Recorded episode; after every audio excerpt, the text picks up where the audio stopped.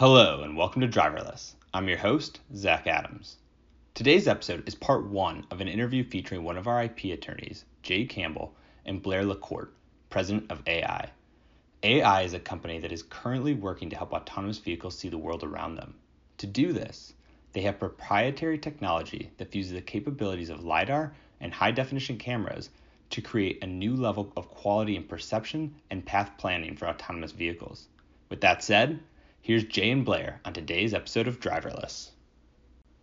Well, we have with us today Blair LaCourte, the president of AEye. AEye is one of the innovative companies at the forefront of the advanced vehicle sensing technology. That's the technology that we now rely upon to hopefully have autonomous vehicles, vehicles that will drive themselves in the future. A lot of our listeners have asked questions, technical questions, about the difference between LIDAR and camera sensing. And they've heard Elon Musk say that all you need are cameras. And they've seen Ford, GM, uh, Toyota, and other people say that no, you can't do that. You need to have LiDAR. And uh, one of the things that I found interesting personally uh, was that I came across this company, AEye. And what they had proposed is uh, a more artificial perception sensing system, which uses a combination of cameras and AI, or cameras and LiDAR. So I asked them to come on and tell us a little bit about that. Uh, thank you, Blair. Hey, thanks for having us. Could you tell us just a little bit first about who is AEye? So AEye, um, it's actually spelled A E Y E. You know, kind of a cute name because you have to say AI every time you say our name. Is is really a company that, while we're in the robotic vision area, we really think about being a platform for artificial intelligence. And if you look at how um, you know, you biomimic a human, a lot of our intelligence comes from how we perceive the environment. So we actually do use multiple modes of, of um, interrogation of the environment, but we also have created a platform that uses those modes to actually add intelligence into the scanning. And you used LiDAR and cameras, is that correct? Correct. Now, I, I would start up front for the people who actually have more experience in the market to say that in the automotive market or the autonomy market today, there's really two different tracks, which I believe will come together um, at the end of the day. One is what you'll call mobility or robotaxi, and you've heard a lot about that, um, and a lot of money has gone into that area for developing systems that can let a car or a truck drive itself with no human interaction. In fact, the level five definition of mobility is that you wouldn't even put a steering wheel in the car because you're never going to drive it, right? There's another term um, that's called ADAS, the automated uh, automated safety systems, um, which um, many people have experienced in the last 10 years from their backup cameras, or the ability to uh, hear beeping from the radar um, as they're parking their car, or the automated braking systems. So while the mobility systems in, in the um, engineering parlance are, are considered level three plus, four, and five, the basic safety systems in a car um, start out with you know level two um, and three. So as we talk about the, the technology, I just wanted to say there's two different ways this type of technology can be applied. Um, and the way I like to reconcile that is that a lot of the safety systems are autonomy on demand. Maybe the car isn't autonomous all the time, but the car knows what to do in certain situations, whether it's lane changing or it's automated braking. Whereas in the mobility or robotaxi, you you're autonomous all the time. Um, so that that's the way we we look at the market. Um, so w- within that context, because we assumed that this was um, not necessarily two different markets, but a different set of use cases, we decided to look at the best um, sensing system that we could find, which was humans. Um, so we started from the bottom up looking at biomimicry versus looking at necessarily what the best sensors in the world were. I mean, we've made a lot of progress on individual sensors and we'll continue to do that, but we were more concerned with the architecture of vision and not necessarily the tactical implementation. So when you take a look at biomimicry, if I, I digress for a second, um, you note that um, the most sophisticated level four cars today um, don't go over 25 miles an hour. They're only used in um, highly geofenced areas with um, high LiDAR mapped or mapped um, uh, paths that they have. So there's, there's a reason why that happens, whereas a human can drive anywhere, anytime, and uh, can drive at high speeds. And that reason is, is because the human um, visual cortex is designed as a multimodal system. So when we looked at robotic vision, we said, let's look at the humans first and then decide how to apply the sensors second. So when you look at a human, a human actually does a couple things that are very, very different. Um, the cars that um, exist today take all of the data and they collect it passively. So a camera shoots out and it brings back an image. And the image is, uh, you don't change the image, it takes the same image every time. Can I slow you down for, for a second? When you said a, a camera takes the same passive image, what do you mean? Mean that it reflects out and brings back, you know, a bunch of pixels, right? So when um, a it camera brings back what it sees, what it sees, what it sees every time, it it tries to analyze the entire scene at the same density, at the same distance, um, with the same tools, right? So you you don't see a camera changing the way a human does. So uh, maybe you know a human when you walk into a room looks um, in 2D and 3D at different objects, and when it's interested in something, it foveates on it, it puts more intensity on it, and slows down its scanning of things it's not as interested in. So, for instance, the ceiling or the wall, which isn't moving, and attracts itself to moving objects. So, think of that. Um, that there's active scanning and that there's passive scanning. And most of the systems on autonomous cars today are passively scanning. They're bringing back a lot of information, more information in a lot of cases than a human would bring back. Um, but they're bringing back the same information every time, which is why they um, have big computers in the trunk and they bring all the information back. And the theory is we'll use a computer to actually process that information. So I would give you a premise um, that we use all the time, which is you only have three options when you're scanning the environment, whether you're a computer or you're human. You can either scan intelligently, which means you don't bring back all the information in the world, very similar to an autistic child who brings back all the information with no intelligence to it, so gets overwhelmed sometimes. Um, you can use power to analyze information, or you can take time. So, having been in the GIS business, we used to take very, very detailed um, scans and maps and multiple modalities, and we bring them back, and overnight we process them and add intelligence. If I have time and power, I don't have to necessarily scan intelligently. I just bring back information and I can throw out 70, 80, 90% of it. So the average autonomous car today throws out 70, 80, 90% of the information it collects. And the theory behind that was hey, I have the ability to collect all this information. I don't want to miss anything, and I'll use power and time to actually figure out what I really care about, and then I'll spit back the intelligence at the end of the equation versus the beginning. Now, that's diametrically opposed to how a human scans the environment. So when a human, I don't want to, I don't want to make this too too simple, but uh, as as you were discussing that, I was trying to imagine that sitting in my office, and uh, I noticed in the peripheral vision I could see a guitar in my office, and I you know turned my head to look at the guitar, uh, focused on that. Then I noticed that uh, I couldn't quite read the the word underneath the title of the guitar, you know, Univox something, and squinted a little bit and saw custom. And I guess that's kind of a a simple analogy to, if I'm right, active scanning or active viewing.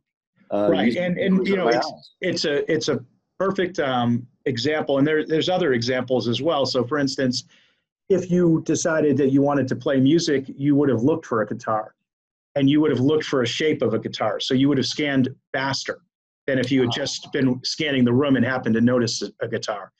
Or if you had actually um, smelled um, apple pie and your mother made you apple pies, that smell would have actually sent a signal to your brain, which would have told you that the apple pie is usually round and that it has a certain shape and that it has mm-hmm. heat associated with it to it. And so you would have scanned the room looking for that. And again, found it faster. right? So you would have been intelligently scanning. So intelligence comes um, to humans in two ways. One is as you're scanning the environment, you realize what matters and what doesn't. Um, the second is your brain has stored a lot of patterns from your history and you know what you're looking for. And either of those or both of those allow you to be extremely efficient in actually scanning the environment. So, one of the questions that people always ask about autonomous cars is well, obviously, they're going to be better than humans, right? And the, and the biggest example they give is 94% of accidents are caused by, and with humans, are caused by distraction. That could be food, it could be music, it could be talking to someone else, it could be alcohol, um, it could be that I'm tired, right? So obviously, we do have a weakness in the human scanning system, and that has to do with our attention, right? Because we're active scanners, um, when we're sedated, we're not, we don't fulfill that, or when we're distracted by something else, we may miss something. So the theory was, well, computers don't get distracted. And that's true. So the computer does add some value there. But what the human does do better at 70 miles an hour is it actually tracks multiple objects and decides what objects matter and what objects don't. Right? And it changes the way it, it analyzes the environment um, when I'm heading towards an intersection. It looks left and it looks right. Or when it's snowing out and I have experience in snow, I may actually um, slow down to a, a point where I can see through the snow. Or because I'm from Maine originally and I know what ice feels like and I know what it sounds like, I may look differently at the road because I can feel something. So, again, a human not only um, in, in, interrogates the environment intelligently, but 70% of what you see is actually done in your visual cortex, not in your brain. So when we decided to take a look at autonomous cars, we used the hypothesis that it's better to bring everything back to the hub. Well, the humans don't. It's a distributed scanning system, and it's an active scanning system. So when 70% of my scanning is done at the edge, you get something very, very special. And what you get is that you actually can trade off what I will call spatial and temporal data. So spatial data means I see something in um, space, and temporal data means I see something in time. So when I can modulate the, the both space and time, I actually can get more scans when my adrenaline is running and see something much faster. So when I see movement, humans are designed to actually, when they see movement, they actually track edges and they track mass. Why? Because if something big is moving towards me, that may be a threat. And therefore, I want to know right away whether it's a threat or not hundreds of thousands of years of training our neural network in our brain, right? And, and our firm our firmware in some ways is uh, in some ways is fixed, right? Because that evolution has allowed us to actually hardwire some of those reactions versus having to actually uh, decide to do that. And that's where you get quick reaction speed and low latency. So we train off all the time. I wanted to interrupt you for a second because sure. I, you mentioned something I thought was interesting, and that was the visual cortex. Uh, probably not all of our readers know what the visual cortex is, and I have to admit that I had to look it up, uh, despite knowing I thought a lot about the brain and neural networks and, uh, and perception and, and all of that. Um, so, as I understand it, the visual cortex is part of our brain that's like a preprocessor to the rest of the brain it gets information and determines what's relevant and then provides that to that big mass of our brain correct? Right or it, it is it is uh, tasked by the big brass of the uh, big mass of the brain to look for certain things and it actually then reorients itself to look for those certain things. So it can go both ways.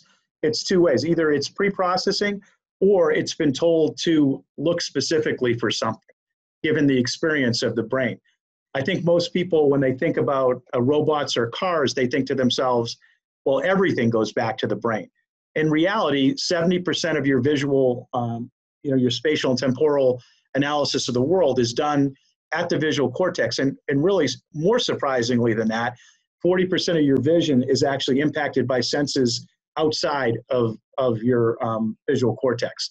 And so, when you when you say that you're different from yes. what everybody else is doing. That's kind of the key, isn't it? Well, I think it's because we were trying to solve a different problem. If the problem was how to collect the most um, data, um, so that I won't miss anything, which sounds very logical, um, then you would have taken a different um, architecture. And there are some applications or use cases, for instance, in ADAS and safety systems, that actually that's the right um, way to, to actually solve the problem.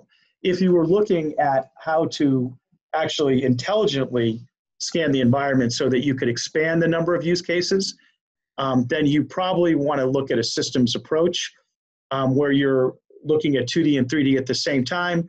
You're doing it in a distributed fashion, and then it has feedback loops. And you know, one of the questions you started out with was cameras versus lidar systems. Well, I can tell you that biomimicry has um, some really positive points, but when you start to biomimic and you look at uh, different species, you could actually see that, um, for instance, bats use um, echolocation to be able to uh, to figure out where things are. They don't use what we would, you know, use as analogy as a camera. Whereas humans use a lot more vision and then mathematical formulas to figure out depth. So in the near field, we use parallax equations, and in the far field, we use reference equations. How big or small is it? Which is why you can get fooled in a funhouse. So while I am a huge proponent that humans are better at perception, they aren't always better at processing because of the way they do it. So what we decided was how could we use the best of a computer and the best of a human? So if we take if we want to get 2D and 3D, we decided that cameras are the best way to get 2D, and in most cases they're extremely accurate and uh, good. So I in that case I you know I agree with Elon Musk. They've come a long way. They're inexpensive. Um, and there's different types of cameras that, that you can blend together. And in fact, there's a lot of innovation happening right now with event cameras, which would allow us to do some basic um, uh, ability to track moving objects or to, to uh, do some basic foveation. But we also realized that we can make up for one of the big human inadequacies, which is depth, by using LiDAR systems, which are much more like uh, a sonar type system that a bat uses. Now, you know, just for the fun of it, um, there is actually a, a, an example of this in humans. There's a, um, a, high school student in LA named Ben Underwood, if you want to look it up, if you want to see a video that will really freak you out, who was actually went blind when he was two.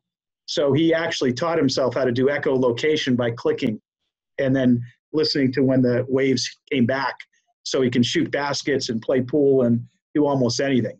That's a perfect example of how um, you can use both depth perception and you can use visual perception together, and one plus one equals 10 versus one plus one equals two. In certain situations, a camera leads the way, and a, a depth perception system like LiDAR um, interrogates it. And in other situations in the dark tunnel, the LiDAR system sees it first and then it tracks it until the camera can pick it back up. So we just decided not to take um, not to take a side, but to actually look at the most efficient robotic vision. And again, we were trying to solve a different problem. Um, we were trying to solve a system problem.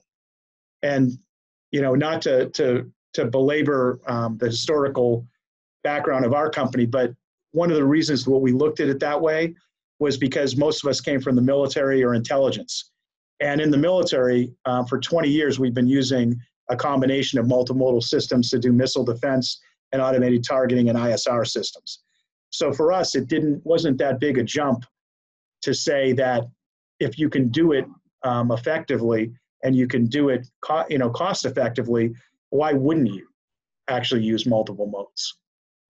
Well, I, I think that uh, one of the things that our, our our readers or listeners will be surprised at is that cameras are two dimensional because we think of them as our eyes and we believe we see them three dimensional, um, which in reality, I guess we lose that ability to do when we're young. And right. we now don't see really too much in three dimension. We just assume that we do. And that's why the eyes can be fooled by things moving at them quickly.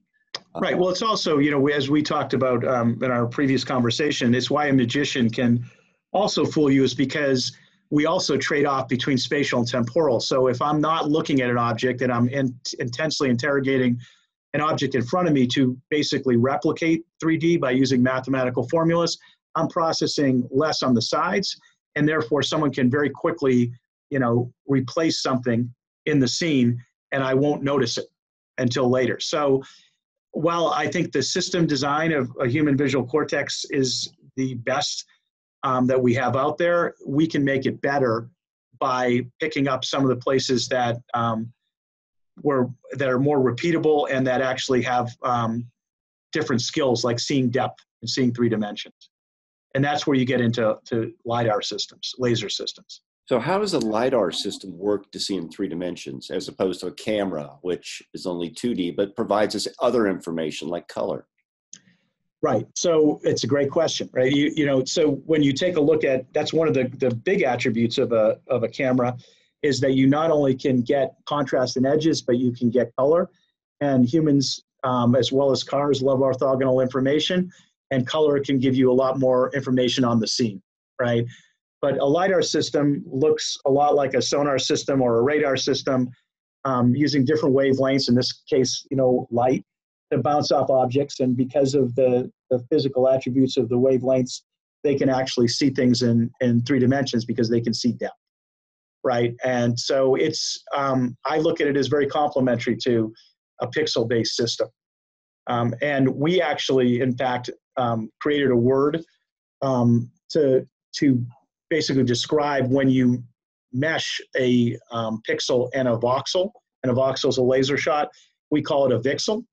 Um, and the, these Vixels are pre-registered, so every place I'm looking in 2D, I can on demand look in 3D with the laser, and I can decide um, which one I want to do or whether I want to do both. We also have the capability because we happen to use a fiber laser, which is what you'll see in telecommunications and a fiber optic network. We can actually modulate the power. So if I'm looking um, straight down the road, I may want to see further. So I may push the power further looking down the road. On the sides, I may actually uh, pull back the power, but I may increase the uh, speed so that nothing comes and hits me from the side, but I don't need to see more than 20 yards on the side. And again, we're replicating what a human does, we're just replicating it with a camera and a LiDAR system versus using a visual cortex. Well, I guess this is this is actually a lot more complex than I thought. Uh, when you read about just combining cameras uh, with LiDAR, you can see that you get three dimensions and you can see that you get color. Uh, but I guess you use this in a with the artificial perception in a way that uh, synergistic, I guess, to um, see a lot more than I guess I understood. And I, I, guess that's the combination or, or why you call this the um, mimicry of the visual cortex. Right. In fact, we call it iDAR, which is intelligent detection and ranging, just because we want people to have to think about the fact that this isn't what they've um, seen before. So one of the things that you're probably uh, thinking about is that you can see a color image, right, that comes out of a camera and a LiDAR system that we'll call as post-processed, right? So you take the camera image, you take the LiDAR image, you do a bunch of, bunch of mathematical formulas, you try to register them and take out the shaking and take out the fact that they have a different pose because they're in different places on the car, and you try to time synchronize them, and at the end you spit out what looks like a color um, three-dimensional photo, but that's a post-processed. So by the time you've done that, it's 100 milliseconds to 200 milliseconds, which means two cars driving at 70 miles an hour on the highway at each other have probably moved 20 feet by the time that image was finally, we'll call it developed, which means that it was fused together. So we took a different approach given the architecture. We said, why would I ever wait to post process because it's too late to actually change the way I scan. If I want to scan intelligently and I happen to see red, I want the LiDAR system to know I see red instantaneously so that I can actually analyze that um, to see if it's a stoplight or a brake light, right? So, so, so, we actually interrogate at the point of perception by what we call bore sighting the camera. The camera is fused with the LiDAR system, so every pixel is pre-registered with a laser shot. So as you're actually looking at it, you don't have to wait. As you're seeing, as it you get the instantaneous response, you're seeing 2D and 3D at the same time. And so the computer is much smarter about what its next read wants to be. So in between frames, I could decide, I think I see someone and I need to go back and, and, and actually reanalyze it. Um, if you take a look at the Uber accident, um, and it's an unfortunate situation, um, where they were, again, you know, you're testing things. Um, the LiDAR system was disconnected from the, the radar system so that they could figure out the, uh, the true validity. And at the end of the day, it went around in 100 milliseconds and it was a bike with a lot of holes in it. And it was the darkness doesn't matter, but it didn't know whether it really hit something because it got a, a, a reading, but it thought it was a false negative. It waited again and thought, I'm not seeing anything. You know, I'm only, I can't tell if that's a real object. What we would have done in that same scene as a, what a human would have done, at the second we would have seen movement, we would have looked over there and focused all our energy on what was entering from a lateral perspective. So we would have, in that same frame, hit it with the LiDAR system 50, 100, 200 times. So we would have known whether it was a false negative or not a false negative. Why? Because we have a system approach um, in the way we actually interrogate, the same way a human does. Um, so it was unfortunate, but it, you know, every everything that happens, you learn from, right? And that was one of the uh, things I think the industry learned was you can't just passively scan over and over again because the camera was too dark for the camera to see contrast. So you're dependent on one system that couldn't reinterrogate. So, yeah, and probably, and what I didn't say also is that, look, camera systems are passive, but believe it or not, all of the LiDAR systems in the world today, although they're a very sophisticated system, are all passive. All of them spin around at the same speed with the same density and the same distance for everywhere in the scene. All of them or raster or or they flash. And so they are actually passive systems as well. So, so, so in other words, um, with the lidar system, it's essentially it's the laser spinning atop your car, and it's measuring the distance to everything that it sees. Everything. Right or it's flashing like a flash lidar. It looks like a camera, but it flashes out and it brings back everything it sees. But again, it's passive. It does the same interrogation, just like a camera, every time. So you're either oversampling or undersampling everything in your scene. The girl in front of you running across the street is more important than the sky behind you. Yet, in every other camera or LiDAR system, you're getting the same attention to each of those um, areas right? So a human would not do that. You're going to get 360 degree view, even though you're only concerned about that 15% that the girl's in, right? At that moment in time. But it's not just that. You can't actually revisit until you spin all the way around. And mm-hmm. by the time you spun all the way around, either the girl or the car or any object has now moved, and you have to do a calculation to figure out are you hitting the same object? And then you have to figure out is can I figure out the vector and then maybe can I figure out the, the velocity so that I could articulate like a human would do when you're trying to catch a football um, is you actually figure out the spatial integrity and then you figure out the timing and you figure out where the ball is going to end up. Well, that's the same thing you'd want to do in a car.